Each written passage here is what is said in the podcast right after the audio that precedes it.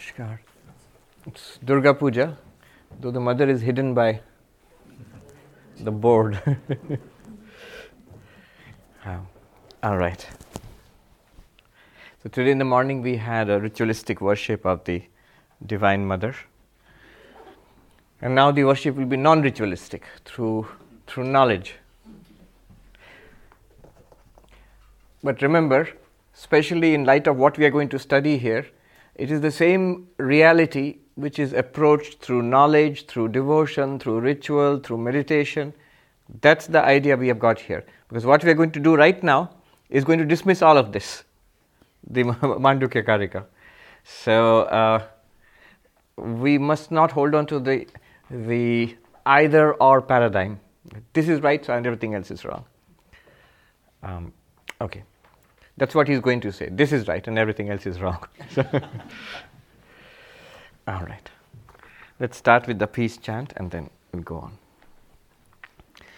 ॐ भद्रं कर्णेभिः शृणुयाम देवाः भद्रं पश्येमाक्षभिर्यजत्राः स्थिरैरङ्गैतुष्टवागुंसस्तनूभिः व्यशेमदेवहितं यदायुः। स्वस्ति न इन्द्रो वृद्धश्रवाः। स्वस्ति नः पूषा विश्ववेदाः। स्वस्ति नस्तार्क्ष्यो अरिष्टनेमिः। स्वस्ति नो बृहस्पतिर्दधातु। ॐ शान्तिः शान्तिः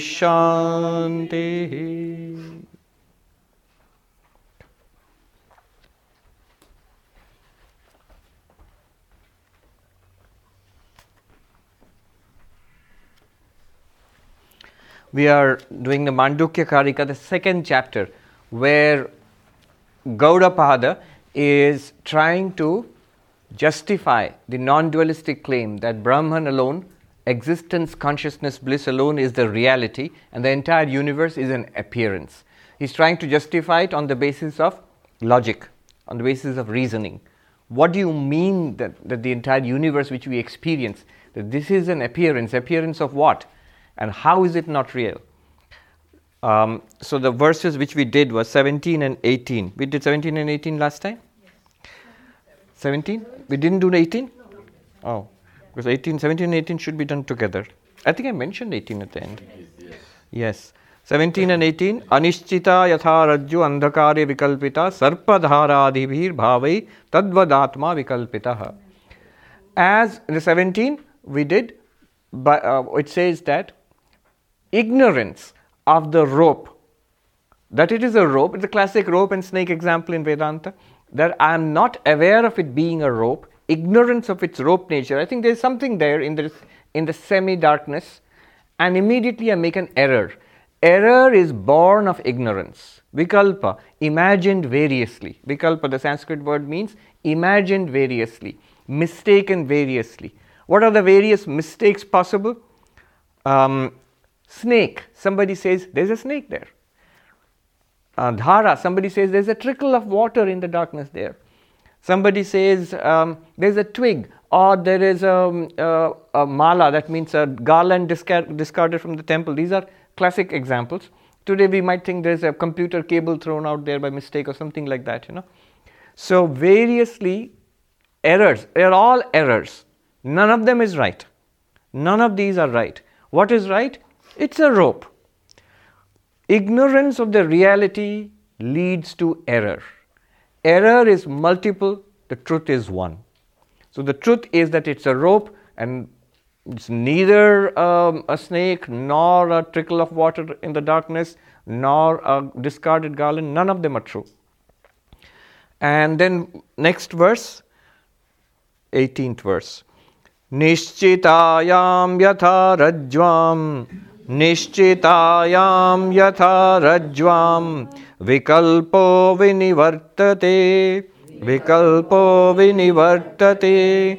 रज्जुरेवेति चाद्वैतं रज्जुरेवेति चाद्वैतं तद्वदात्मा विनिश्चयः। Tadvad Atma Vinishchaya. As illusion on the rope ceases and the rope alone remains, when the rope is ascertained to be nothing but the rope. So also is the ascertainment about the self. How is this illusion rem- removed? How is error corrected? Error is corrected by knowledge. What happens? Knowledge comes, removes ignorance, and the errors are automatically dispelled. Notice the source of error. The source of error is ignorance about the reality. Ignorance can only be removed by knowledge. What knowledge will remove ignorance? Knowledge about the reality. Whatever we are ignorant of, knowledge must come about that, not about something else. So, if I am ignorant that it's a rope, then I must know it as a rope. Then only all the errors, multiple errors, some thought it was a snake, some thought it was a trickle of water. All the errors will be dispelled at once, automatically. You don't have to do anything more about it. Say, yeah, what, this is a rope and snake. So, how does it apply to our situation? Remember, our situation is what? The one conscious, yes, the one existence consciousness bliss, the self, uh, that is experienced as the waker and the waker's universe, as the dreamer and the dreamer's dream world, as the deep sleeper and the darkness of deep sleep. It is in one awareness alone all this is experienced. Yes, there's a place here.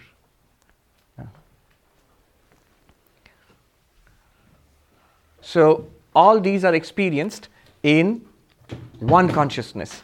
That consciousness alone is the reality. So, the three, what are the three?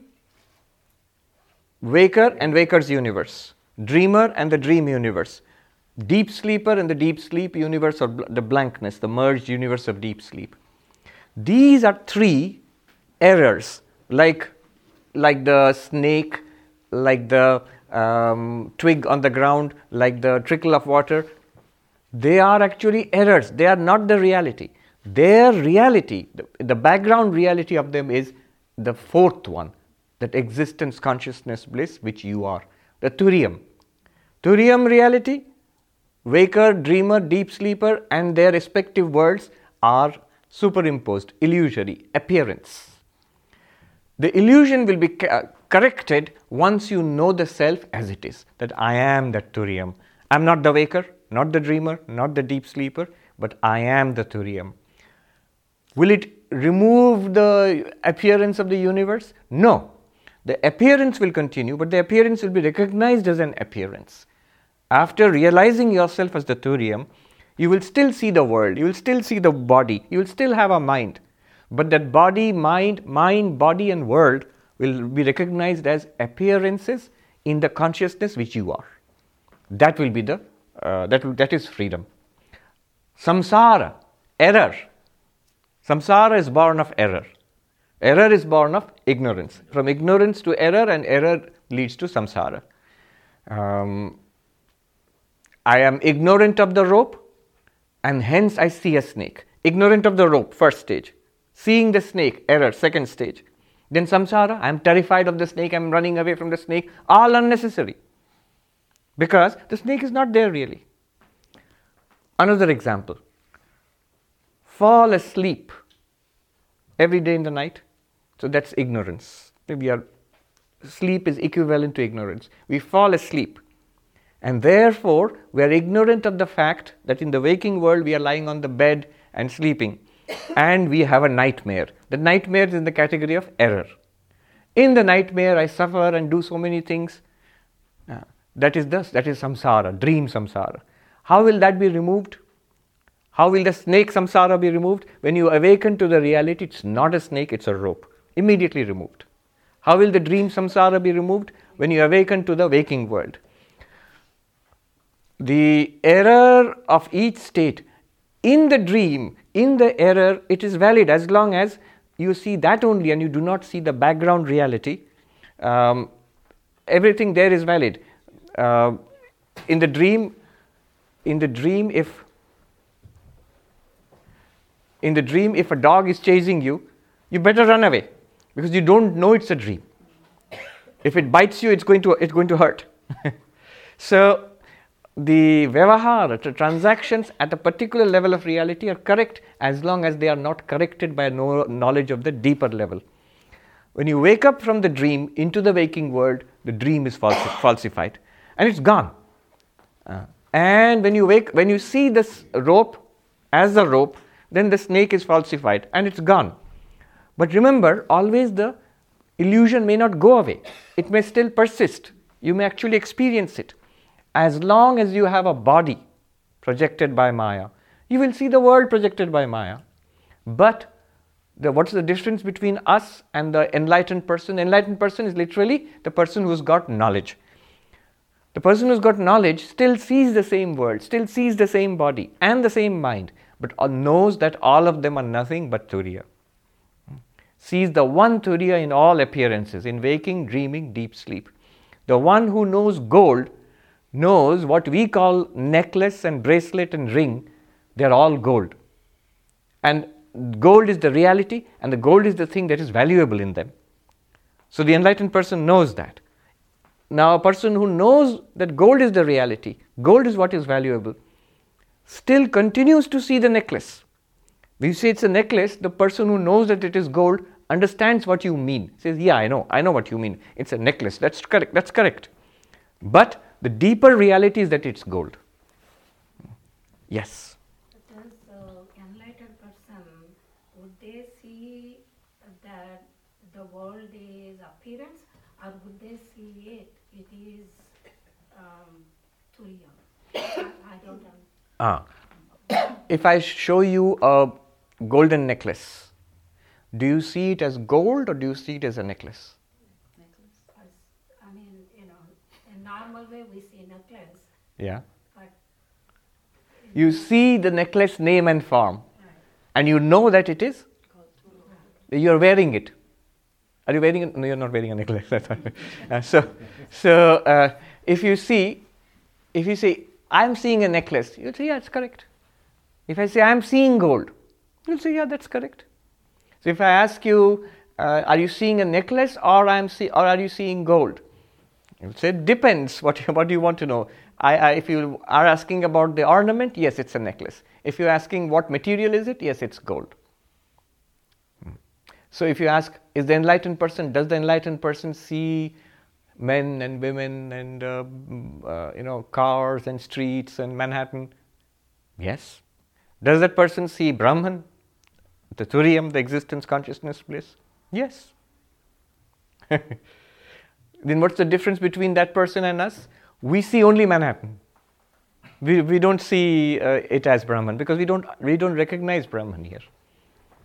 Just as a person who does not recognize what gold is, if you show that person a necklace, that person will see a necklace. If you show that person a bracelet, golden bracelet, that person will see the bracelet, but will not recognize the gold in the bracelet, will not recognize the gold in the necklace. Do you follow the example? yeah. Yeah. I mean, in gold example, it's easier to see. Of course, it's easier because we know both. Why is it easier? That's why it's an example where we see both. We understand both. That's why it's easier. That's why the example is given. If it could be seen here, you would be enlightened immediately. You wouldn't need to come to the class. yes, here we are seeing the name and the form, but we are not seeing the reality. And what, what, the, what is the reality? Gold is an objective reality out there, it's a material. But what is the reality of this universe? What is the reality of the universe? Not an objective reality. Why not? Remember, Gaudapada gave the two, two causes of falsity. First cause, if it is an object, it must be false. What a, what a radical thing, drishyatvad, because it's an object. Why is it false? Because it's an object to what? It's an object to ob- object of knowledge. It depends upon your knowing. It's an object to the subject. It is an object to you, the experiencer. If it's an object, it must be false. Drishyatvat. Do you remember? You must hold on to that because what's going to happen now is going to swamp you. Uh, is going to give an entire range of different philosophies, points of view, religious, skeptical, uh, materialistic, all kinds of views are going to come. What have people during Gaudapada's time or before that, how have they understood reality? And Gaudapada is going to you know, give you a whole uh, selection of these points of view. I counted what's going to come now 35 different philosophies. 35.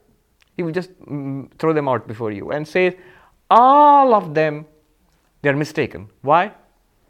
Not mistaken as far as they are themselves concerned, but from the point of view of the ultimate reality of Turiya, they are all objects. They, put forward some object or the other as reality. It cannot be the ultimate reality because it's an object. So, all of these things that we see, they are all objects, therefore false. If it's an object, it must be false. Yet there is a reality. Put these things together. If it is an object, it is false. False means it's an appearance. And yet there is a reality. Then what is that reality? Mm-hmm. Put put it together. What I just you give you gave you the terms. Whatever is an object must be an appearance. False. So anything objective is what is objective is false. It, it, it's uh, it's an appearance, not reality. And it is not that there is no reality. There is a reality. After all, if I say appearance, you will say appearance of what? So anything objective is an appearance, it is false. Yet there is a reality. Now tell me which is the reality? Subjective. Yes, correct. The subject. What other thing is there apart from the object? What what other thing is there apart from the objects? Subjects. Yes, subjects. Subjects. Did, did somebody say subjects? Subject. Why not subjects? If, if there are multiple subjects, then you are a subject. Huh. Immediately, using, the terms which I just said, there are multiple subjects. You are a subject, there's some another subject apart from you. It will become an object to you. An object being an object, it's false. Subject, singular, subject alone is the reality. That subject is called the fourth here, Turiyam. Seventh mantra, Sa Atma, Chaturtham, Turiyam, the fourth. And what is that fourth? Atma, self, subject, you, the real you. So, in this sense, the Ishta Devata that you see outside is also false. It's going to come right now. Mm.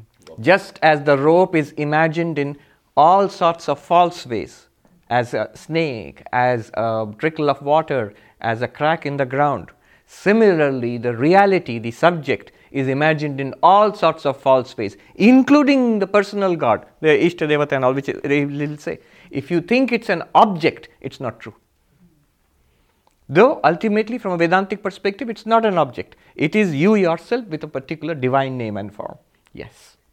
So, uh, you talk about uh, subjective reality like I mean, whatever is an object is unreal. Yes, is an appearance. So mm. what that means is like whatever is not an object. Yes. That must be the reality. So it actually yes. points towards it. It doesn't really tells me what it is, ah. right? And then you talk about uh, one more thing, which is uh, anything which is impermanent is not real. Yes. So it also doesn't tell me what is the reality. Yes. It points towards it. Towards the per- permanent. Yes. So and then I think we also talked about um, the difference between the the person who is enlightened and not enlightened is yes. that as a non-enlightened person, you see Manhattan. Yes. But uh, the person who is enlightened, uh, he will, he or she will, I mean, it will see Manhattan and it will know about the reality. Yes. But the reality, as I understand, hmm. or as my mind understands, is these concepts or like words or like names and forms. Hmm. So when I try to understand this, like I, I have to like take support of these names and forms to understand. Yes. So how do I go beyond that? Because the reality cannot be expressed in these concepts. True. So how do you get that breakthrough? That breakthrough is the pointing, this pointing out continuously. It is possible, its only reason it is possible is because you are that reality. If it was a separate reality, which you cannot access. You cannot see it, hear it, smell it, taste it, touch it. You cannot think about it, you cannot conceive it, you cannot grasp it through science or mathematics, you cannot grasp it through religion, completely unknown. There's no way of reaching that reality in that case. It's the thing in itself of Kant which is completely unreachable by us. But here, it is reachable. Reachable only within quotes because it is you yourself. Not only you yourself, it's a continuously uh, revealed you, swaprakasha, always shining forth.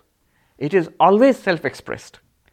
Hence, if, you, if the pointing is successful, you will notice it immediately. It's there. Where is it? In every experience of yourself. Just as I said, the gold is there in every uh, ornament. Right? It is not the name and form of the ornament, but it is the reality of the ornament. Similarly, I can point out in this way it is the reality of every experience that you have. What is common to every experience you have had in the world? What is not common? What is not common to the, all, all, hundreds of experience? Here is an experience you are having, right? Here is an experience you are having. This is sound, an experience you are having. Three experiences. One thing you saw, another thing you saw, another thing you heard. What is the only commonality between all of them? The one? But what is that experience, sir? Self, the reality. If when you when you go back, immediately we say self. This is a word. But what is what does self, self normally mean to us? You'll go back to the first chapter of Mandukya Upanishad. What does self normally mean to us? You say this one. In this one, uh, what is non-objective?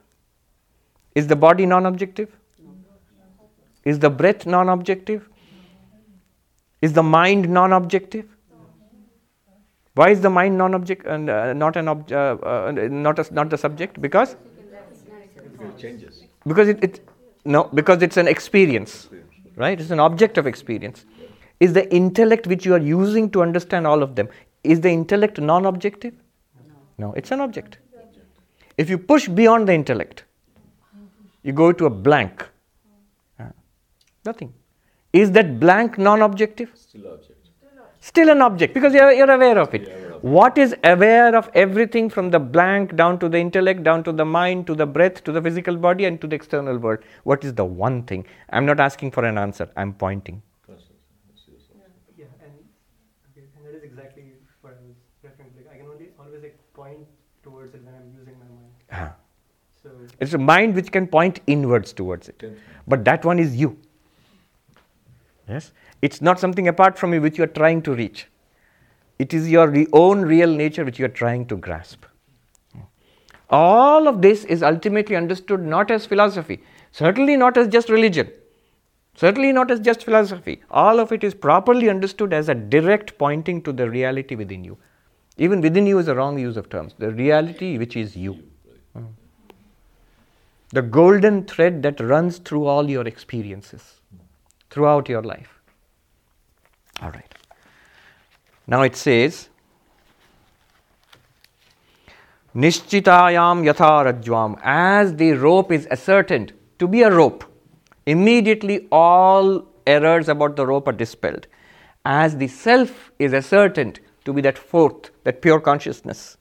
See, these once you make that breakthrough, these words become immediately meaningful. Pure consciousness, being itself, witness cons- consciousness.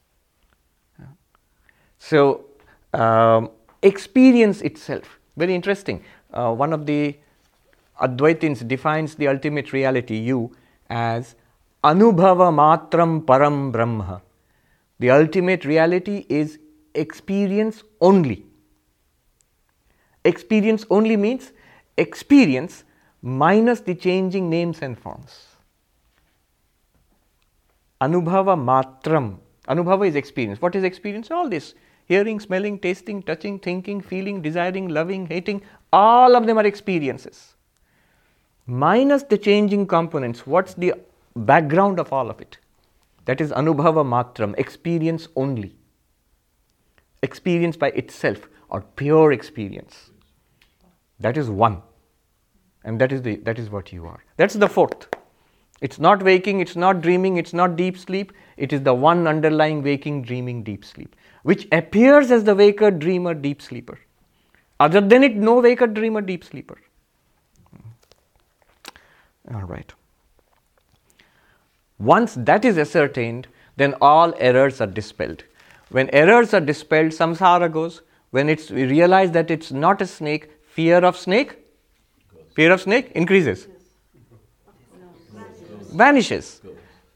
Fear of snake is directly related to the error that it's a snake, and this, that it's a snake is directly related to the ignorance of the rope.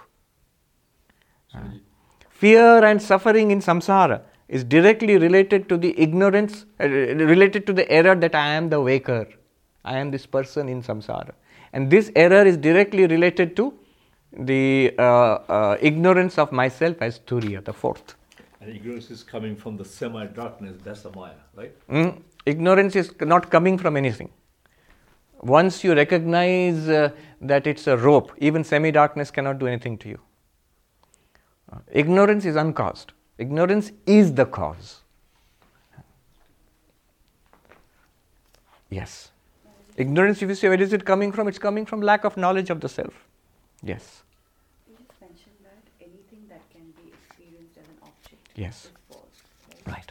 And when the enlightened person looks, Yes. he or she still sees Manhattan, Yes. but knows that it is not uh, just Manhattan. Yes. My question there is, it's ultimately the mind which is perceiving both, right? Yes. Perceiving both means both Uh, what? Where the enlightenment comes, as well as where the ignorance is. Yes. Both are there Yes.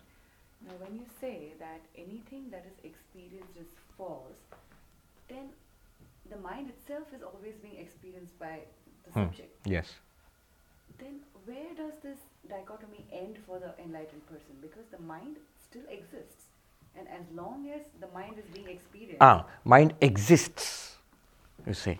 yes, mm, There's a difference between mind and existence. It's like saying the ornament exists. Does it? I will say gold exists and the ornament appears. What we normally experience is gold plus ornament. I say this is a necklace. No, it is gold plus necklace name and form. Name, form, and use. Nama, necklace. Form like this. Use, put it on your neck. Name, form, and use belong to the ornament, but the reality belongs to gold.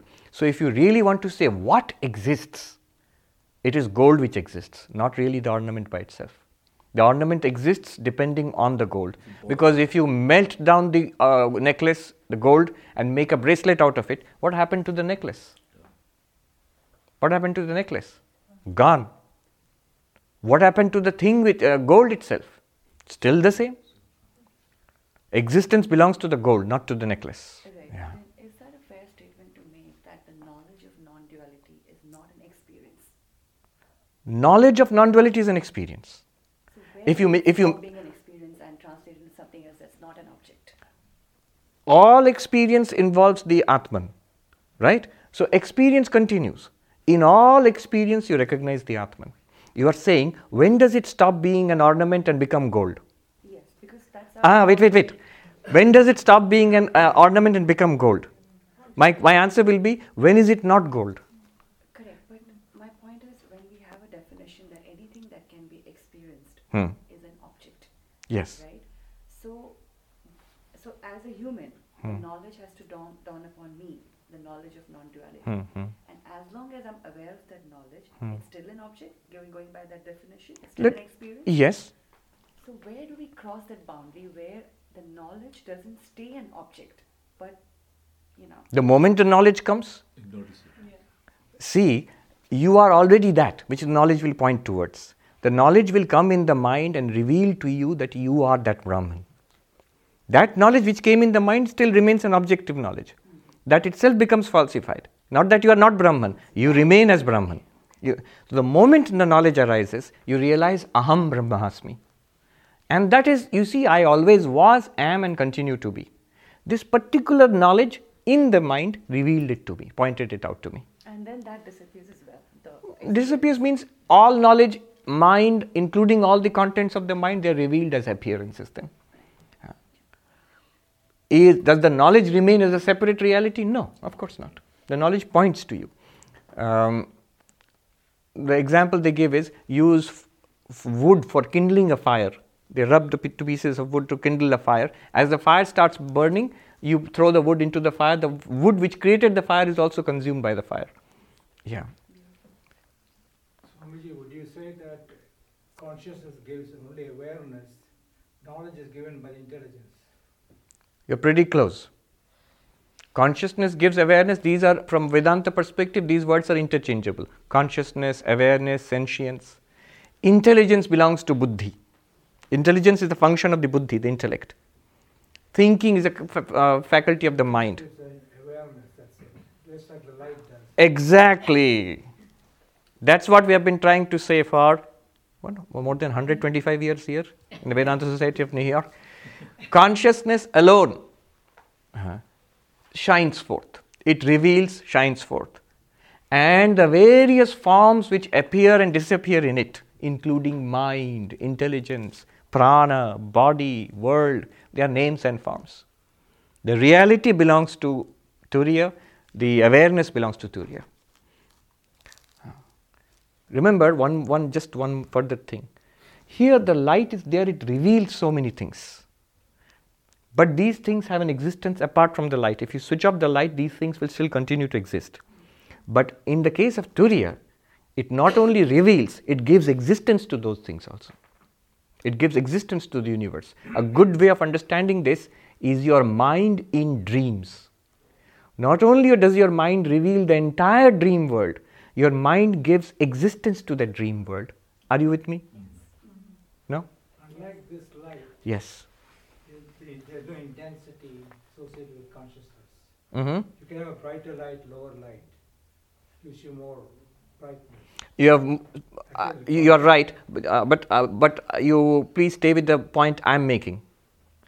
I'm making a more important point here. This light does not give existence to what it reveals. Does this light, light generate you? Does this light generate the chairs and tables? It only reveals. Yes, consciousness is like that. One constant light revealing everything. But also, further, consciousness does one more thing in, in Vedanta. It gives existence to the very things it reveals. Satta Spurti, existence and revelation. You, make you, make you alive. Not just alive, isness, the very existence. Let me give you the example I'm giving. Only for the live. I'm giving, uh, uh, uh, pardon? That's only for live being. No, no, no, no, no, no. Everything. Let me, that's why I'm giving you the example. Please follow.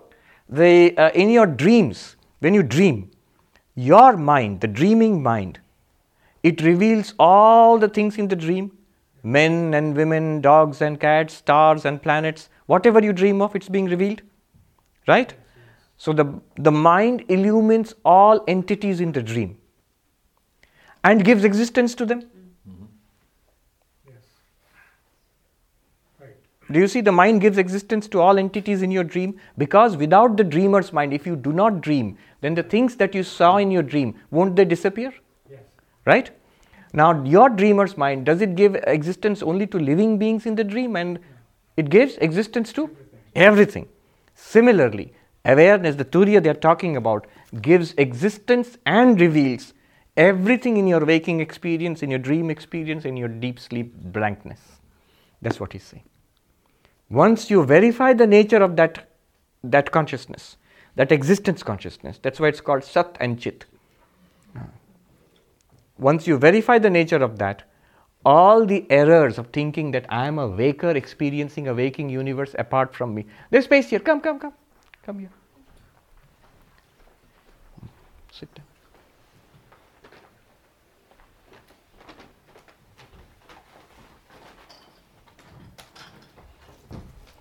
that all errors will be corrected once you realize uh, that I am the Turiya. But it will still continue to appear. It will appear exactly like this. That's what I'm trying to say. Eyes will still see forms, ears will still hear sound, skin will still touch, mind will still think, memory will still work. All of those functions will continue. You will realize it all to be none other than me, the Turiya, not me, the body. Swami, then why, why are individual experiences different? Because your, your, your very well uh, question, note your question. At this stage, if you if you'll notice, if you get what, what Advaita is trying to say, all these questions have their own answers. Look at the language you used. Why are individual experiences different? Wh- what is individual? That consciousness from the particular point of a single body mind. Immediately you'll have a different perspective. But I mean, th- this, this, this color is, Yeah. my experience of this color is different from your experience of this color. Probably not if our eyes are functioning very well, but defin- definitely.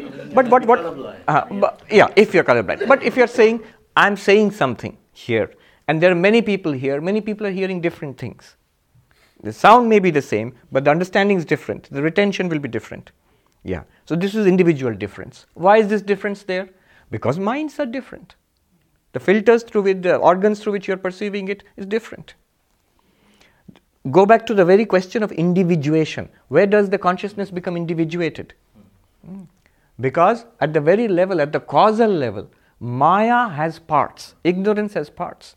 From there, from causal level onwards, differentiation starts. Beyond that, one consciousness only. Yes. Uh, so I'm trying to understand this. The the enlightened person uh, would be somebody who can lodge themselves in the turiya state. They no, they don't lodge themselves in the Turiya state. They, they are aware. They understand. They understand they are the Turiya all the time. So They then- always have been. So then it would lead to a kind of detachment.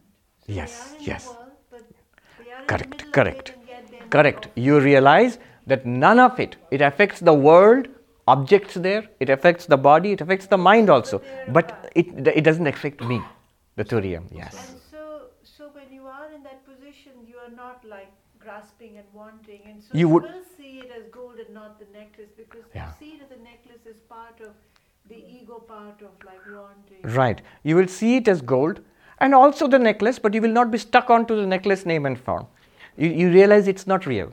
Because if somebody comes and tells you it's a necklace, you understand what that person wants to say. You are not, you can, it's not that you're ignorant of the difference between a necklace and a bracelet, but you see a deeper reality that is gold. Detachment is the thing. Detachment will come, you realize that, uh, float between all three. Yes. You will not only float between all three, all three will float in you. Ah, yes. You are that. And so you rest in a kind of serenity comes over you. Ah. and a kind of, it's not alienation, kind of oneness comes over you because everything is in you.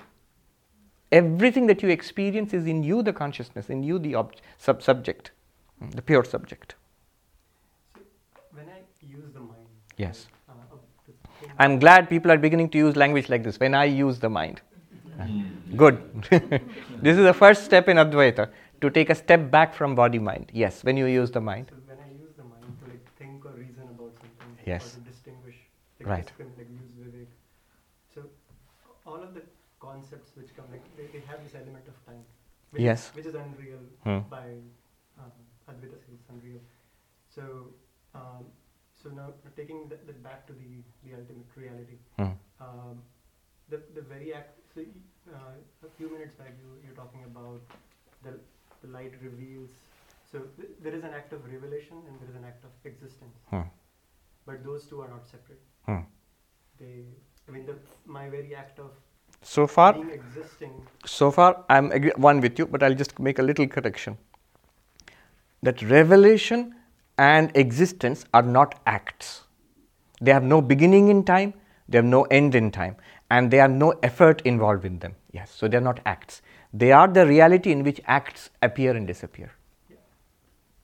Y- Yeah. So, so what I was trying to say was um, because my mind thinks like that. Like my mind likes to think in in time, Hmm. right? And so when I like try to uh, point or like figure out like what this ultimate reality is, uh, I try to think in terms of like it, ex- it exists and it also experiences, but and these two are like separate things, but they are not. Hmm. Like the the. I mean, words. I mean, I'm not able to put it in. Good. That you're not able to put it in words means you're coming close to the reality. because otherwise, whatever the mind puts in words is false. It is uh, an incorrigible liar. from the from the Advaitic point of view, not its fault, because it functions in time, space, and causation. Right. To you, I'll say one thing. Experience. In fact, it's to, for everybody. Notice the language he uses act of experiencing. Experiencing, there are two types. One is an act, one is what is called a changing seer the one which sees here right? To see something you need to act. You have to focus your eyes you have to connect your mind to pay attention to what you are seeing and then cognize bring your memory into play the ego into play. Then i say i am seeing a book. It's an act. It's very much an act right? So this is the changing seer the subject us. That's what we are used to. What Advaita is speaking about is an unchanging seer. Even the word seeing is used um, in, in an implied sense. Like the sun shining, although sun shining itself, uh, practically speaking, it's tremendous activities going on there. So I'm not speaking about that. It's like an unchanging light, not an action that's going on. That's what Advaita is pointing towards. That unchanging light, the, it's the ultimate seer. It's called seer only with respect to the objects which appear and disappear in it. But in itself, it's not even a seer. Its very nature is of the nature of illumination. The mind comes before it and is revealed by it. The senses come in contact with the mind, and through the mind and senses, that ultimate seer becomes a changing seer, the one which you're talking about. That pure consciousness now becomes seer, hearer, smeller, taster, toucher, um, thinker, uh, the person who remembers, uh, a lover, hater, desire, a person who desires. All of these are activities. And these activities are because of the changes in the mind and the senses. But behind all of them is one unchanging consciousness. So they talk about um, two kinds of seer uh, the changing seer, which is the person, and the unchanging seer, the Atman. So that's what we have to also realize is my mind is saying I, I don't have any attachment, I am the conscious, or Hmm. is it without, you know, again, you can't experience that. So whatever that unchanging seer,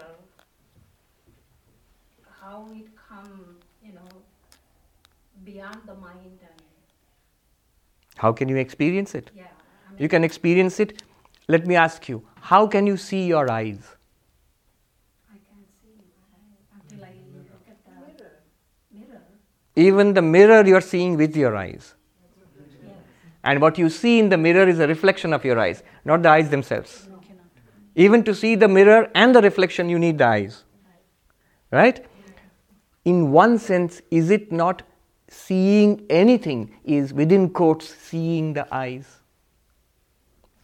An experience of eyes is what? Seeing anything. The proof of the existence of the eyes. The eyes reveal everything that can be seen. Right now, you're using your eyes. Do you need to see a mirror to see if your eyes are still there? No. The very fact that you can see all these things is a proof that you are you've got eyes and you are the eyes are that you are using them. Similarly, the very fact of any kind of conscious experience points to the fact that you are that unchanging consciousness.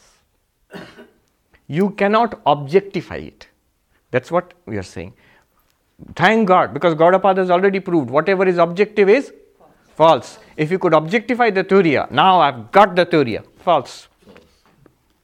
But you name it. Isn't name and form definition of an object? Go back to now. I, I will subcontract out my job to you all. Seventh mantra of the Upanishad: Avyapadeshyam, beyond name. Uh, it cannot be named. You just named Atman. Yes. Did I name it? I used a word. Remember, the word should refer, refer to something. When I say book, I used a word. Word. Is the act of naming the book successful? Yes. Why is it successful? When I show you the book, you say, Here it is, what you named. When I say Turiya, point it out. What did I name? When I say Atman, Brahman, point it out. reference. It didn't succeed. We are using terms.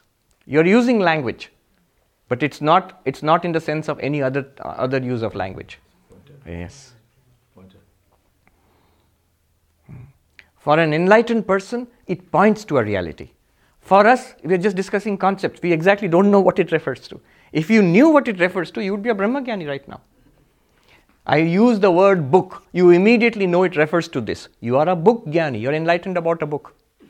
If I say Turiya and you know what it refers to, you're enlightened, Jivan Mukta, right now. So the act of naming has failed in this case. But it is a strategy used by the scriptures. Remember, you have to refer back to my talk, Advaita Vedanta and the paradox of language. It's it's on YouTube. Why you cannot name it? Why you cannot name that absolute reality? I will not launch into that now. Why you cannot name that absolute reality? And how do the scriptures, Vedanta, uh, not only Vedanta, the Buddhist teacher who was here, the, the Tibetan Buddhist tradition, Madhyamika Buddhism, they co- come from the, exactly the same perspective. Mm. Nagarjuna says the ultimate, the shunyata is ineffable beyond language. And yet, the only thing we have at our disposal is language. All these books are language. Then, how do they refer to that? So, they have developed strategies. Uh, about five different strategies are found in Vedanta. You know them actually. For example, neti neti. I cannot speak about the ultimate reality, but that doesn't prevent me from speak from saying what it is not. Hmm? The whole tenth man strategy. Do you remember the story, the tenth man? We kept on discounting, you are not this, not this, not this. We kept on pointing to things which we can pointing to and denying it in the hope that finally you will catch. The tenth man has to catch, I am the tenth. All right. Now, what happens now? The, the come to the 19th verse.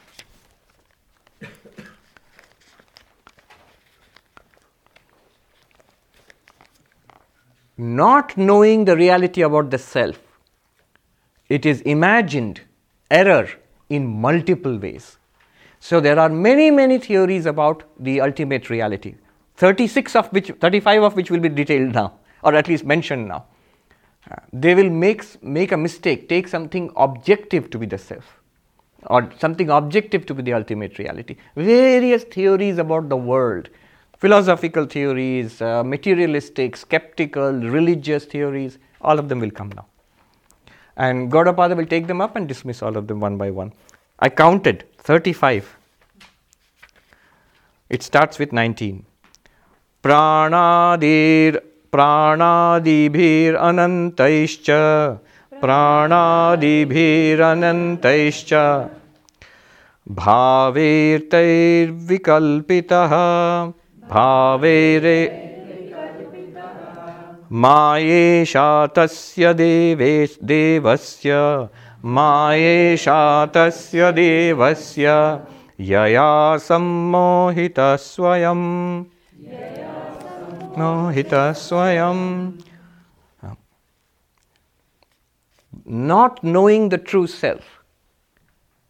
The true self itself is now imagined, experienced in multiple ways as different objects, like pranadi, as the personal God. Prana here means Hiranyagarbha, the first projection, the cosmic mind. Before that, Ishvara is there, consciousness plus Maya. Do you remember? What is Hiranyagarbha? Do you remember the three? The, I'll never forget the, the structure of the Atma has four aspects waker, dreamer, deep sleeper, and the real Atma, the fourth. The waker, the cosmic waker, is called Virat. Uh, the individual waker is called Vishwa. The cosmic dreamer is called Hiranyagarbha. The individual dreamer is called Taijasa. The cosmic deep sleeper is called Ishvara. Uh, or deep sleeper means causal power, Maya. Consciousness limited by the causal power, Maya. And us, the deep sleeper, consciousness, Pragya. In reality, these three are nothing but Turiya, the fourth, which you are. Now, what is the first manifestation? In ignorance, what is the first error or, you know, you don't say Ishvara or Pragya because that's not manifested. That's a blank. In deep sleep, that's the causal level. That's where everything comes from. But that's not an object which you are experiencing other than blankness. There's nothing happening there as such. The first happening comes in your dream state. As you emerge from the darkness, see, always in Vedanta, try to experience it subjectively, from your point of view. How do you experience life? Ask yourself, I experience life as the nothingness of deep sleep emerging into the dream world, emerging into the waking world, and again going back into sleep. That's how I experience it. So, for me, blankness of deep sleep is replaced by the dreams of my dreaming mind, is replaced by the experiences through the senses of the external world, again covered over by sleep. I, the consciousness, keep on experiencing these things. That's how you experience it. So, what's the first thing that happens? Something's happening. Dreams from the darkness of deep sleep. Yes. What about, uh, maybe it's the wrong place to ask at the wrong time, what about foretelling dreams? How do they fit in? Oh, that we have discussed it a number of times here? Yes. So, some dreams, remember the dream world is not, is not completely dissociated from the physical world. It's not just a private affair that you are having in your mind. As the physical world is also, though our bodies are separate, still they are part of an ocean of matter. Is it not so? In some way, we are connected. You will not, you might find it icky, but it's the same air which we are breathing. it's the same environment which we are sharing. Similarly, it's the same mind. There's an ocean of mind. It's not that our minds are completely divorced from each other and private. There's an there's an un- underlying ocean of mind, a cosmic mind, of which our minds are um, are appearances in that cosmic ocean of mind. So sometimes, though our dreams are usually connected, are created out of our own impressions of the waking state, but sometimes there is a seepage from the cos- cosmic mind and there are things which come into our mind which are actually related to the external reality also. From the cosmic mind, something comes into the mind which you, as a dream, and which actually you experience in your waking state when you wake, wake up, the thing happens. You dream about somebody you have not met for 20 years. You wake up and that person is ringing the bell at, at your door that very day. So the dream, you will say it, fore, it foretold, it actually predicted something which happened in the waking state. Does that answer your question? Uh, no, it goes beyond that. Yes. Uh, if you if you actually dream of an event in the in the future, something that will happen, or uh, a woman being pregnant, and you you see the child, and you see the actual soul that will come in, you see the gender, and the next thing. Yeah. Yeah, something something very vivid and very true. Yes. Right? That's what you mean? Yeah. Yes, that can happen. That can happen. Because it's an illness, a birth, a death. Yeah, yeah, it can happen. It can happen because uh, all of these things are visualized in the mind of God, the cosmic mind, Hiranyagarbha, which is which you are talking about. So sometimes it may seep into our minds, and most of the dreams do not mean anything much about the external world. But some of those dreams may actually predict something very real, something that is actually happening in the external world. It's possible. Yeah, but what is the purpose of it? Purpose, uh, what's the purpose of anything? Uh, yeah, that, that points out, that tells you something about your uh, waking life. But remember, let me point out something. Here we are talking about something much higher. Let alone a dream telling you something which is going to happen in your waking life, actually going to happen in your life. The entirety of waking life is also regarded as a dream here. Yeah? Why? Because whatever happens, let me, you predict a child to be born and you know the gender and it all turns out to be real. You see it happening. Gaudapada will only say, Did you see it? Yes. It's false. false not in the sense of one thing is true in the waking life, another thing is false in the waking life. Yeah. It is true that what you are seeing here is Manhattan. It is false that what you are seeing here is Mumbai. It's not Mumbai, it's Manhattan. So this is Manhattan is true. This is Mumbai is false. This is true and false in the waking state. But both the fact that it is Manhattan and the dream that you had it is Mumbai, both are appearances and from Gaudapada's point of view, equally inconsequential. Gaudapada, we must uh, imagine, we must understand what level we are speaking of here. To Gaudapada, religion, science, the, the most fundamental discoveries of life, the most important things of life are equally inconsequential. What is consequential then? You, the experiencer. Ultimately, whether it's a true dream or a false dream or the greatest thing in the world outside, isn't it all in relation to you? You must experience. Even if God appears to you tomorrow, look at the language appears to you. All right, let's go ahead now. Let me make an entry into the. I thought I would finish the 36, 35 philosophies today. we, are not, we have not yet started with even one. In multiple ways is this self, not knowing itself, in multiple ways is it uh, projected outwards in multiple ways and taken to be the reality. What are the multiple ways? He starts with the most tremendous one of them, the Hiranyagarbha, the deity in which we worship God. Um, so the first projected Hiranyagarbha, Prana. Prana here means Hiranyagarbha. Adi, etc. etc. By etc. he means the entire subtle universe, entire physical universe. Subtle universe, mind, thought, emotion, intelligence, life, prana. Physical universe, matter, energy, space, time, all of it. These are all, according to him, errors, mistakes appearing. Errors in what sense? Errors because you take them to be an external separate reality. That is an error. Not knowing what you are. If you knew what you were, that pure consciousness, and then all of these are experienced in that, that would be a true, true statement of the truth. Hiranyagarbha is the same as cosmic mind?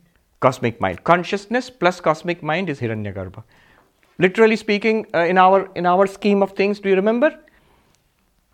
That Turiya with the entire co- uh, subtle name and form of the universe. So, what is the subtle universe? What is the subtle body? Mind. 19 parts are there. Mana, Buddhi, Chitta, Ahankara, mind, intellect, memory, and ego.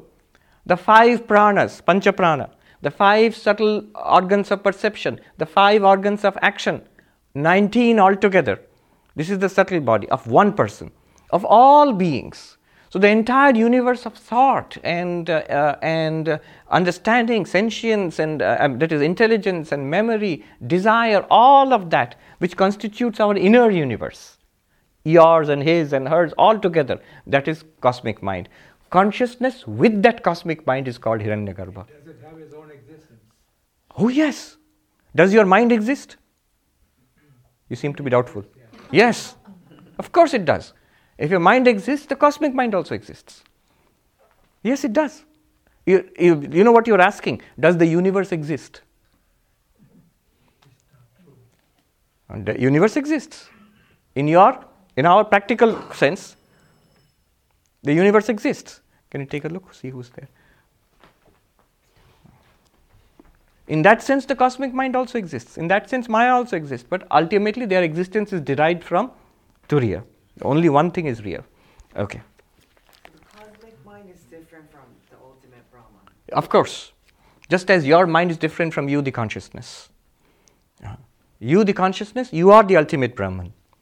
And you have an individual mind.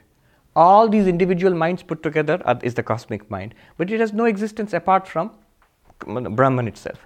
Just as you say, one necklace, is it different from the gold? Yes. It is different from the gold because the necklace has no reality uh, along with the gold. All the necklaces in the Tiffany's showroom are they different from the underlying gold? Of course. Gold is the reality which is appearing as those necklaces. Similarly, mind is one kind of ornament, body is another kind of ornament. But the reality of all of them is existence, consciousness, place. All right. Still haven't started. All right. Um, as cosmic mind and everything else, all of these entities are projected by Maya. Maya esha tasya devasya. Whose Maya? Whose power? Power of that Deva, that bright being, bright being. Deva literally means Dyotanath Deva in Sanskrit, the bright being. Bright being literally means consciousness, that which shines. By its own Maya is projected what? The cosmic mind, the physical universe. Uh, Hiranyagarbha, Virat, and individual bodies and minds, and this entire non living universe. Everything is projected. Yaya sammohitam, by which is deluded Swayam. That one alone, that Brahman alone is deluded by its own, own, own Maya. We normally say Maya deludes all of us. That's the la- language we use in Vedanta. We are deluded by Maya into thinking this is real. But here he says that ultimate reality, Brahman itself, in a poetic manner of speaking, is itself deluded. Where is Brahman deluded? What is he talking about? He's talking about what you are right now. What are you? You are Brahman deluded. What is that? That's Brahman not deluded. That's all. That's the difference. Enlightened person and us, we are that same reality, as is Ramakrishna, uh, Sharada, and Vivekananda, as is Durga hidden there by Maya. so, it is that same Brahman. But they know, or that one knows it there, and here it does not know. That's why there's the difference. Yes.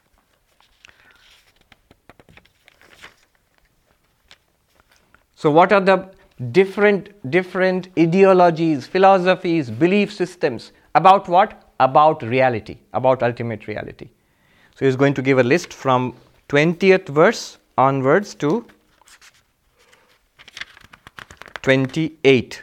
And I counted 35 philosophies or 35 theories, or belief systems about what constitutes reality. Many of them are little archaic, something that prevailed 1400 years ago in India in Gaudapada's time. But many of them are extraordinarily modern, some very much so. You'll, you'll recognize it in the thought world here. He's talking about philosophies, theories. You'll recognize it in the thought world around us here in Manhattan today. And of course, remember, be established in that idea. I am the consciousness to which whatever is an object is an appearance. Appearance where? In you, the consciousness. Appearance of what? Of you, the consciousness. All of these are appearances in Turiya, in consciousness. And therefore they are false. Appearance, the word appearance itself means false. He appears to be a good person. not a good person. Appears to be real, not real. Then what is appearing? Something must be appearing. It is the Turiya, the fourth, that pure consciousness which alone is a. It is the subject which is appearing as the object. Everything in principle as an object must be an appearance. An appearance of what? Of something which is not an object. Then what's the only thing which is not an object? The subject. What is that subject? The fourth, pure consciousness.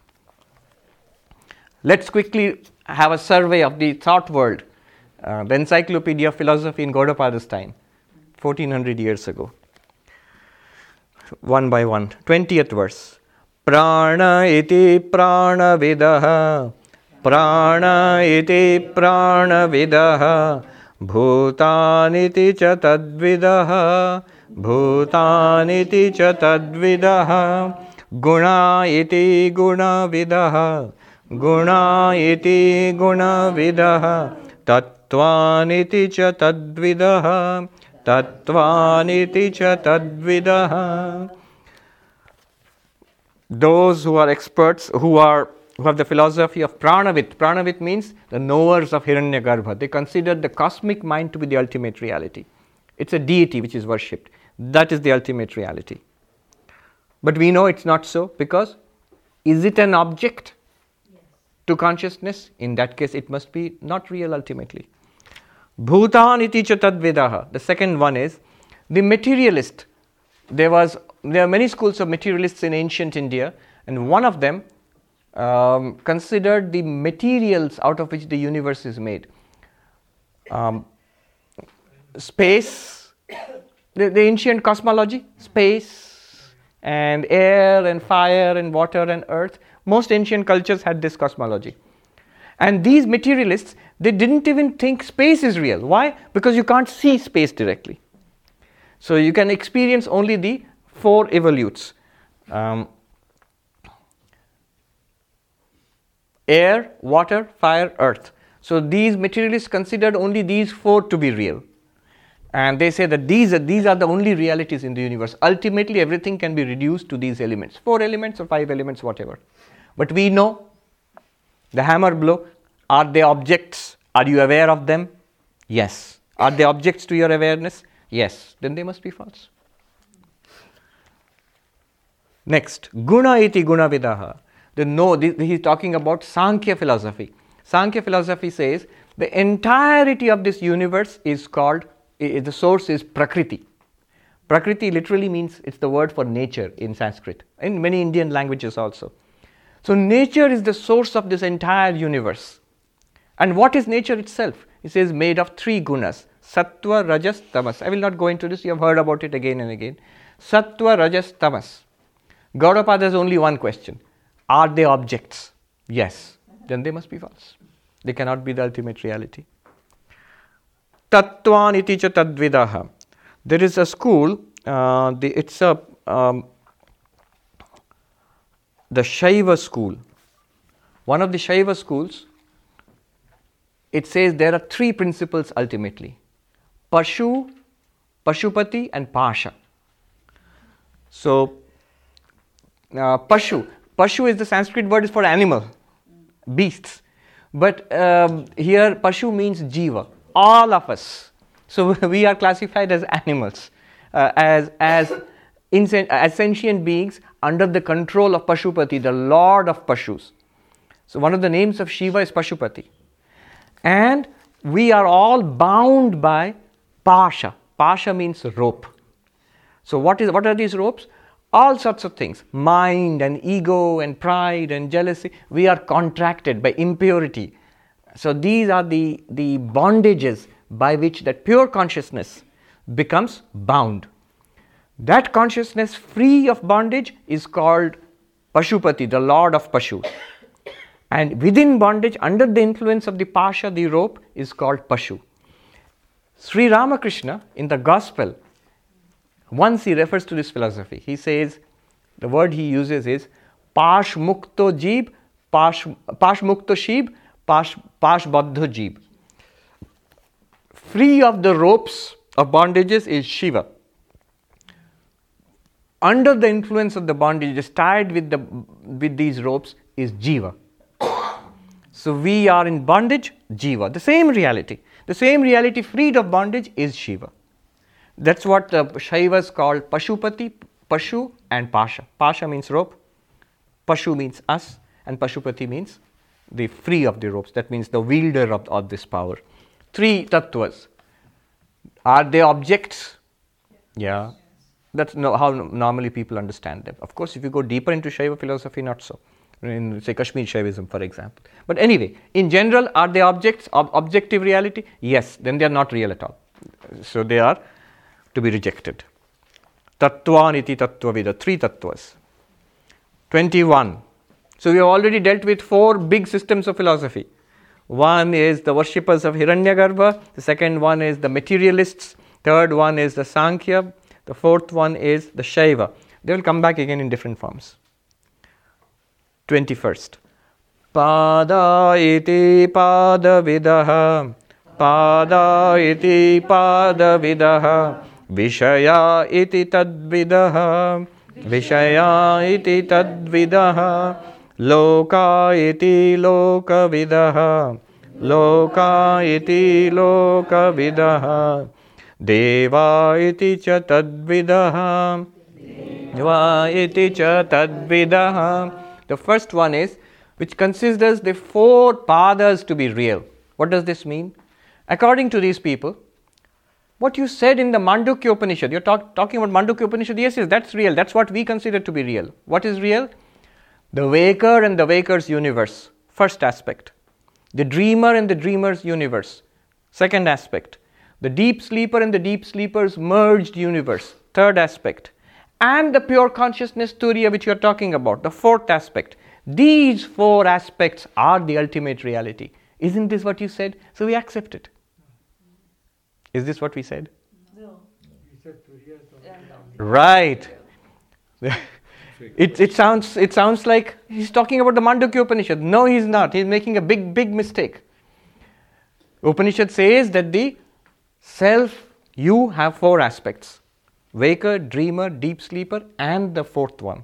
And then goes on to say the first three are appearances of the fourth. It's like saying there is what is the ultimate? Uh, there is necklace, bracelet, ring, and gold. And if you're asked the question, what's the reality here? And somebody says, oh, there are four realities. There is a necklace, there is a ring, there is a bracelet, and there is something called gold. Wrong. There is only gold which appears in these four, three forms. Similarly, there is only Satchidananda, you, the Turiam, appearing in these three aspects. But here, what is he saying? The four aspects which you have taught in the Mandukya, that is the reality. No, rejected. Vishaya iti tadvidaha. This, this is another form of Charvaka which says the, these are the sensuous enjoyment, what we experience through the senses, touch, taste, smell, sound. Ultimately, this is the reality of our lives. So this is this is what is to be pursued. So they had a master, Vatsyayana. He is well known as the composer of the Kama Sutra. So they, these people say that experiences through the senses are the ultimate purpose and reality of life. We say no. Why not? Is it an object to you, the consciousness? Yeah, of course. Experience has to be an object. Good, dismissed. Loka iti lokavida, the next one says the Vedic worlds, earth, the higher heavens, and the highest heaven. So, in all the, the Vedic, uh, you know, the ritualists, they will chant the mantras, the Gayatri, Bhur Bhuvaswa Tat Savitur Varenyam. Bhur means this world of men, the human world. Bhuva is higher heavens. Swaha is the highest heaven. These, these are the realities. Are they objective? Can you experience them objectively? Yes dismissed. No. Deva iti tadvidaha. There are others very dedicated in those days, Vedic practitioners in Gaudapada's time, who were worshippers of the Vedic gods. So Indra, Varuna, and all of this, Agni. And so that is the point, that is the highest reality of the universe. Same question Are they objects? Yes, they are objects. That means object of worship, for example. Then they are not to be considered as the highest reality. Now, remember one thing as we cruise through all of these and nonchalantly dismiss them, which are revered systems of belief, or some of them are very well thought out, very comprehensive systems of belief with their own literatures, he is not being contemptuous. What he is saying is these things may have an internal validity. They may actually be experienced. So somebody may actually experience higher heavens. Somebody may worship Indra and have a vision of Indra. Somebody may worship the Vedic gods and get boons fulfilled. It may work in your day to day life. It may actually give you results. Somebody may be, a, um, um, may be pursuing sensual enjoyment um, through arts or through refined enjoyment of um, you know, sense pleasures and will get the pleasure accordingly. But that does not mean that these are the ultimate reality if you put them forward as the theory of ultimate reality, this is what is real in life, this is what is really valuable in life, no. No. They have their use and they have their benefit. This is not denying because he is going to talk about many things which are apparently quite real and effective, and yet he dismisses them. He is not saying that they are not valid in their own sphere. They are. They can give you certain results in their own sphere, definitely. But they are not the ultimate reality. Not only that, to take them to be the ultimate reality, you are trapped in samsara. Any one of these you take into the ultimate reality, you are trapped in samsara. Yeah. What is the ultimate reality? You are the ultimate reality. Hmm.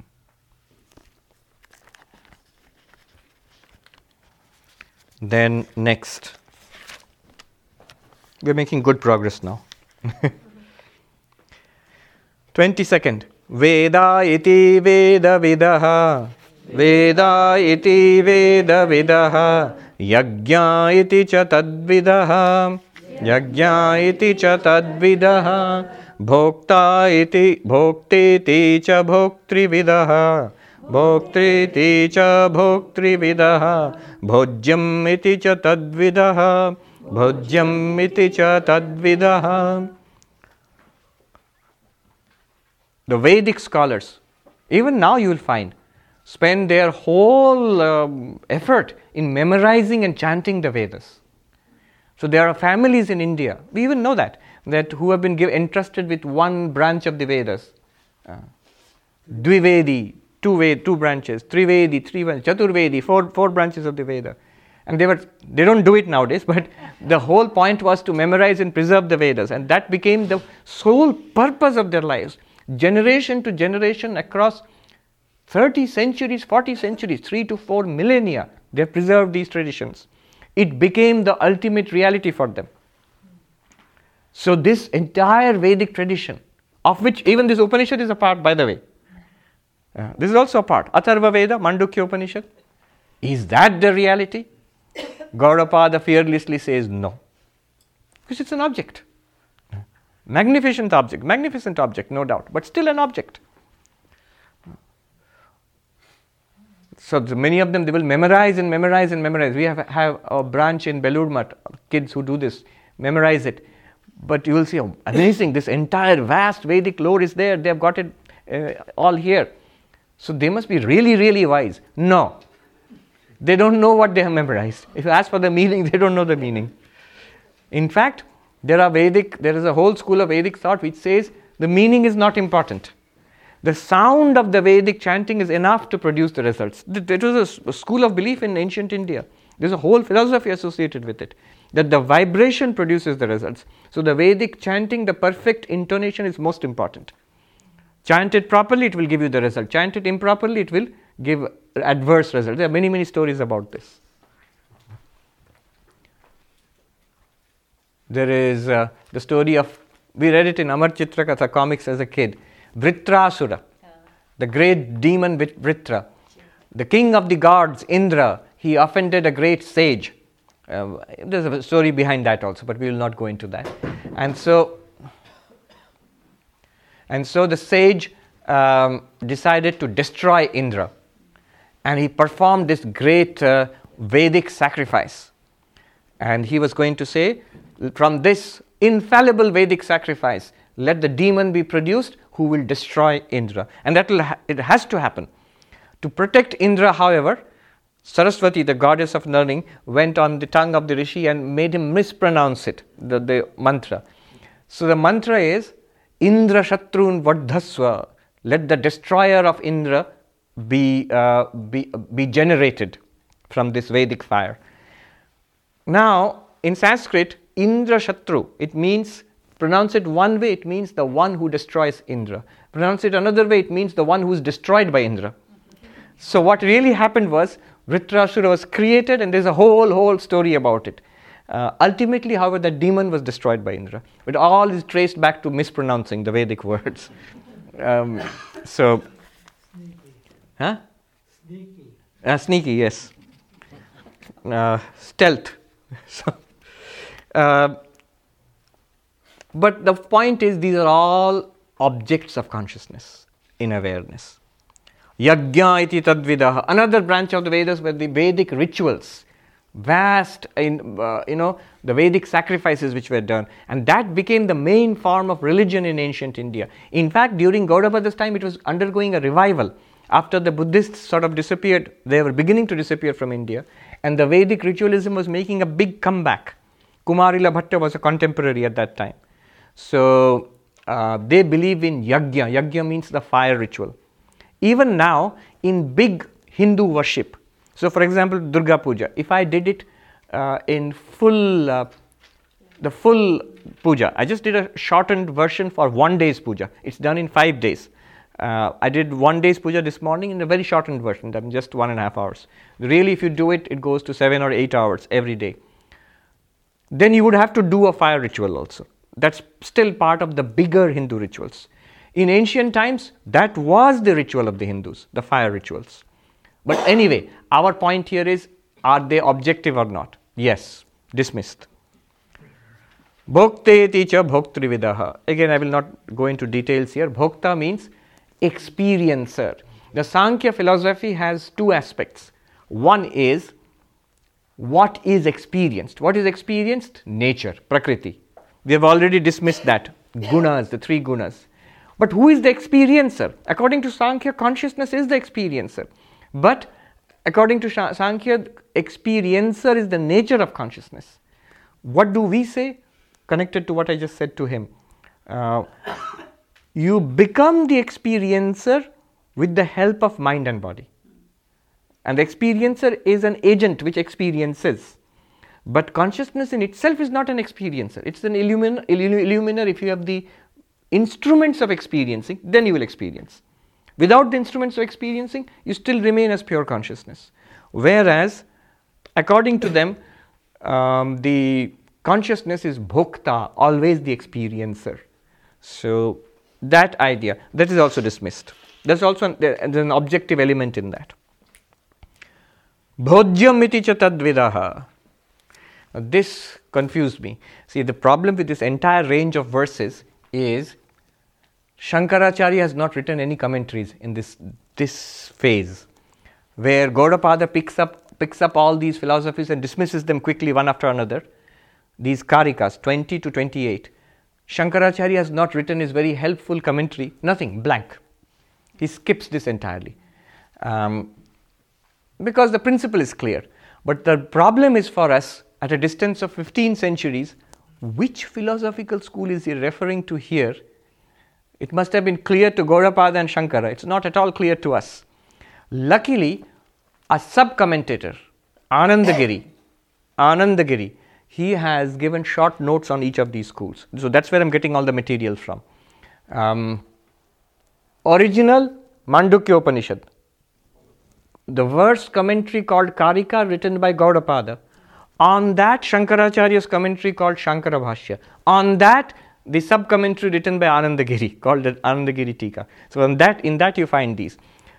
But here I, I was stumped because this, this philosophy called the Bhojyam, the footnote here says the cooks, the philosophy of the cooks. And I looked it up. Anandagiri also says the same thing the philosophy of food. Now I understand if there is a philosophy of food, it is food objective, yes, so it must be dismissed. So fine. But what is the philosophy of food? I've never heard of this. Finally, even Shankara could not help me, Anandagiri could not help me. I asked finally who else? Google. That's why I was a little late. It's a big area today. The philosophy of food, the first thing which came up, University of California publication, the philosophy of food. 16 eminent philosophers write about the philosophy of food. So, okay, so it's a big area. I didn't know. Now I know. But is, doesn't Ayurveda also talk Yes. about food and Of course it does. So th- th- that was there. That's true. But the phi- philosophy of food, food in itself, yeah. Bhojyam ichita tadvida, those who are knowers of what is to be eaten and what is proper food and all of that. If you say nutrition, of course, No, Maharaj, it comes under Pak Shastra, the philosophy. of food, Pak Shastra, of cooking. It literally says the cooks, philosophy of the cooks. Anyhow, objective, so dismissed. But so it is there. Uh, New York uh, is famous philosophy of uh, cooking itself. I don't know about the philosophy, but gastronomy, yes, gastronomy, the entire science of cooking. So for them, it's a very important. Yes. Anthony Bourdain, who committed suicide a few months ago. Yes. Then more more philosophies are coming up. 23. Sukshma iti sukshma vidaha. Sukshma iti sukshma vidaha. Sthula iti cha tadvidaha. Sthula iti cha tadvidaha. Murta iti murta vidaha. Murta iti murta vidaha. Amurta iti cha tadvidaha. Amurta iti cha tadvidaha. Four more philosophies. There are those who say the soul is an object, you are an object, but a subtle object, not body, not mind. Sukshma means anuparimana, like, an, like a particle, a particle of awareness, still an object. Who say that? Anandagiri says Digambaraha, that means the Jains. So it is a Jain philosophy that the soul is um, is like a particle of consciousness. It gets covered by impurities and it has to be purified. He says, no, it can't be an object. It is an object to what? That pure consciousness must be the soul. Then others say sthula. No, no, there is no such thing as a subtle soul. There is no such thing as a subtle soul. It is the body alone. There's another variety of, they're called Charvakas or Lokayatikas. Very much today's philosophy also. It's the body alone. What's the ultimate reality? The physical body. No, no, what about mind, intellect? They are born of the activities of the brain, which is part of the physical body. The mind has no reality of its own, it's just a byproduct of neurochemical activity in your brain. Yes. So, consciousness, pure consciousness, nothing of that sort. It's the brain chemistry, that's what's generating it. So, ultimately, the reality is the physical body, nothing beyond that. And right now, we are having this debate right here in Manhattan yeah, the hard problem of consciousness, David Chalmers and all. So, today, the materialist outlook is, is, um, is triumphant because mainly because of science, the, the, the, um, uh, the, the success of science and technology. So, it's an age of science. And the, science, the scientific worldview right now is basically a reductionist material, materialist worldview. Ultimately, according to science, what is real? Matter. What is matter? Particles. What are particles? I mean, atoms and molecules, we, you go even deeper, subatomic particles, neutrons, protons, electrons go deeper, muons, um, bosons. Recently, the, this boson was discovered, and so many uh, leptons and the different kinds of quarks. Now they're talking about superstring string theory. Sometimes it comes into fashion, goes out of fashion. But basically, they are subtler and subtler forms of matter. That's the one thing we need to know, and that is alone real. Matter, energy, time, and space. That's what's real. Gaudapada dismisses that. Is it an object to awareness? Yes. It, it cannot be real. It cannot be the independent reality, it cannot be the foundational reality. Then comes another one. Murta iti murti vida. So, modern scientific point of view is not represented here because Gaudapada did not know modern science uh, 1500 years ago. But in principle, these thoughts were there, not in the level of sophistication we have now. Murta iti murta vidaha. They say the ultimate reality is personal God. What is the ultimate reality? It is, say, Krishna or Vishnu, four arms, and they have a very, very particular view of what Vishnu is four arms, blue in color, um, lying on his eternal couch, the, the serpent Sheshanaga floating in the milk ocean, and that exactly is the reality. It's symbolic, it represents something. No, no, no, not symbolic, exactly like that. So, for example, in the early days of the ISKCON, I was reading a book, Early History of ISKCON. Prabhupada was here, right here, and he started this ISKCON. So, somebody asked him rather incredulously, are we to believe that God is a little blue boy? A simple, uncompromising answer was yes. God is a little blue boy. Not only that, so it's an entirely objective idea of God. Not only that, anything else? Can God be, for example, the Devi, Durga? Can God be Shiva or Jesus Christ or a formless Abrahamic um, Christian or Islamic God? No, no, absolutely not. It has to be that little blue boy. Why? Because Krishna said so. I am God. But Shankaracharya says when Krishna said, I am God, he means I, the pure consciousness, I am Brahman. I am the pure consciousness. Uh, as with my Maya, I am Saguna Brahman. I am an avatar of that Saguna Brahman. That's what he means. Shankaracharya is wrong. Plain. What do you say to that? Plain. Wrong. so, Murta, a personal God with a particular form is the ultimate reality. We do not we are not getting into theological wrangles here. We are just saying, is it an objective experienced reality? Yes, false. Dismissed. Remember again, nowhere is he saying that it cannot happen. Can, suppose, say, Meera saw Krishna in that form. If, if you say, are you saying it's false? No. We are saying, of course, she saw Krishna in that form, entirely believable. Sri Ramakrishna saw Kali again and again, every day he, he saw Kali. But what we are saying is that particular name and form, that objective thing which he experiences, that cannot be the ultimate reality. It's a name and form covering the ultimate reality. The ultimate reality is not an object of experience, it is It is the very reality of Meera. It is the very reality of Ramakrishna. It is your own reality, it's the same reality existence, consciousness, bliss. So it is not a particular form, an objective form. Again, all of them have their relevance hmm. because devotees will be shocked. You're dismissing all of that. Then he says those will be useful. For devotees, you may actually experience them and there will be very good progress in spiritual life. But you cannot stop there. It's, if, until you realize yourself to be the ultimate reality, there is no freedom for you. Then amurta iti tadvidaha. Just the opposite. There are some who say, no God then. Formless. Everything is void. There is nothing. Nihilistic at- attitude. He says, no, that also cannot be. Who is the witness? Have you experienced this void? Yes. Then it cannot be real. you, you, the experiencer of the void, must be the real. Okay, let us stop here. Next comes Kala iti Kala Vida, 24 onwards. So we'll stop here. Does he, does he uh, take up Buddhism and address? Yes. Actually, here is one school, Shunyavada, but this is not really the school of uh, Shunyavada. Shunyavada does not mean this, what he, uh, what, it is a nihilist school. He will take up Vijnanavada later on. Uh, it will come up. So, this is what it is. Um, next time, remind me next time, I'll tell you. Uh, next comes astrology, which is very popular in India, here too, also, I think.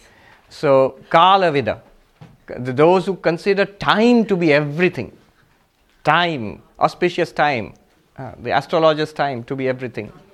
Then will come space, those who consider space to be the ultimate reality, you know, Vastu, and so on. So many other theories will keep coming. But the principle is same. If it's an object of your awareness, it's dependent on that awareness. It's not a not the ultimate reality. Let's stop here. ॐ शान्ति शान्ति शान्तिः हरिः Ram Krishna Arpanam Astu.